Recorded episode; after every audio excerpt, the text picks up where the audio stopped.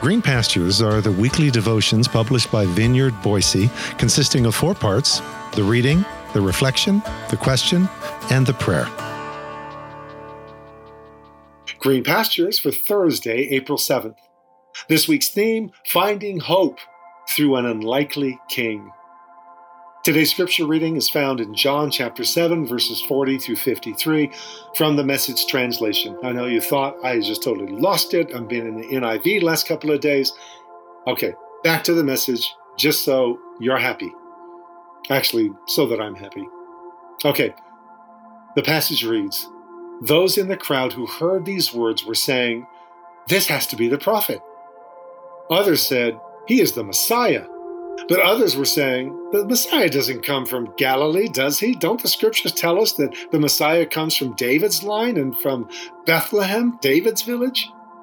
So there was a split in the crowd over him.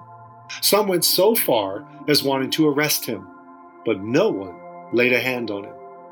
That's when the temple police reported back to the high priests and Pharisees who demanded, Why didn't you bring him with you?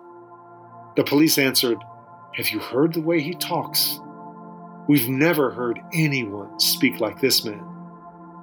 The Pharisees said, Are you carried away like the rest of the rabble? You don't see any of the leaders believing in him, do you? Or any of the Pharisees? It's only this crowd, ignorant of God's law, that is taken in by him and damned.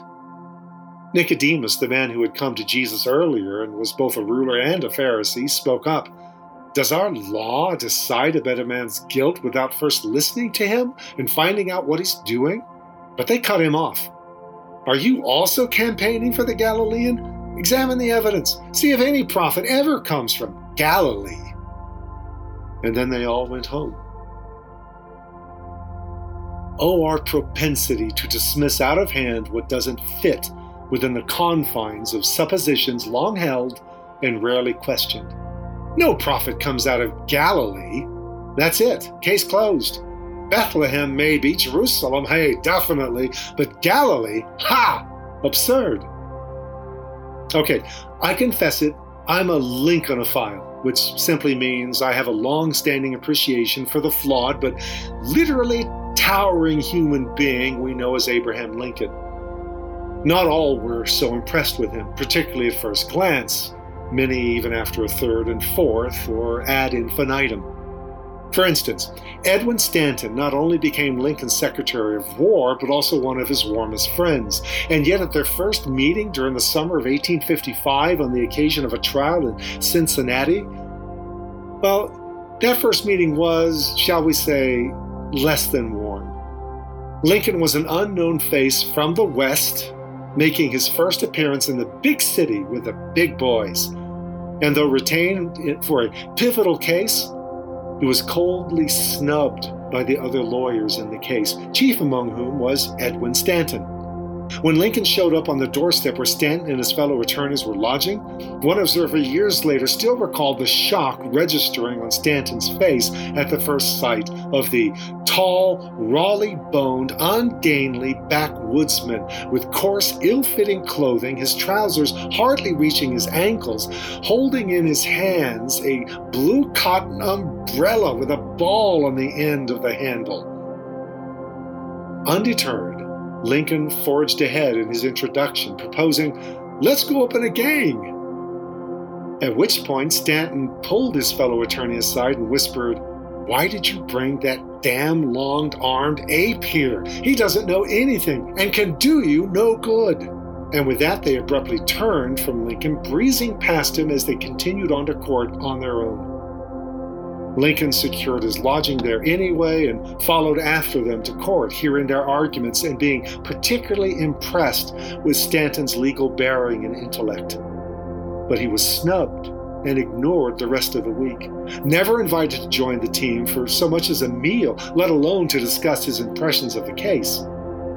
Lincoln was so humiliated through the experience that he resolved never again to return to Cincinnati, though he did remember Stanton some five years later, once again displaying his singular ability to transcend personal vendetta, humiliation, or bitterness, in the words of Doris Kearns Goodwin, by, inv- by inviting Stanton to join his cabinet as Secretary of War. Standing at Lincoln's deathbed some five years later on that fateful night of his assassination, it was Stanton who uttered that emotion choked line Now he belongs to the ages. Quite the journey from that damned long armed ape. Okay, sorry, just geeked out on Lincoln again. But hopefully you get the point. As much as we may seek to adorn Jesus in impressive attire that will garner multiplied likes in our culture, typically seizing at any biblical description that will make him more manly, more appealing, including bulging biceps and tattoos, and that double edged sword coming out of his mouth in Revelation can really come in handy too during those times when we sense more urgency for an avenging Rambo than a humiliated victim from Galilee.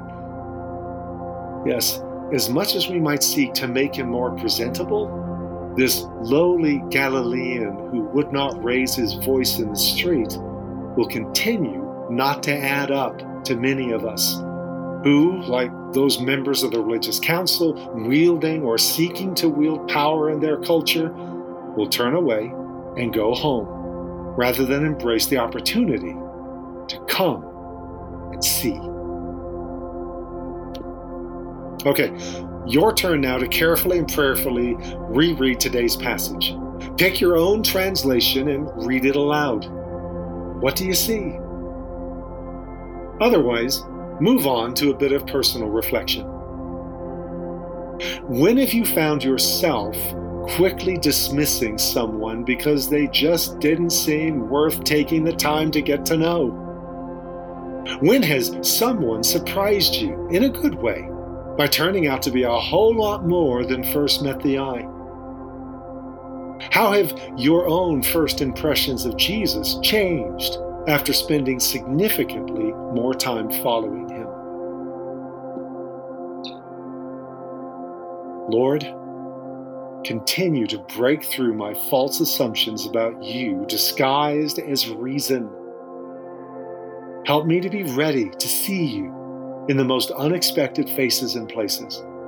And let me be as unabashed as the children in acknowledging you, owning you, serving you, praising you, following you through your Spirit, with, upon, and in me. Amen.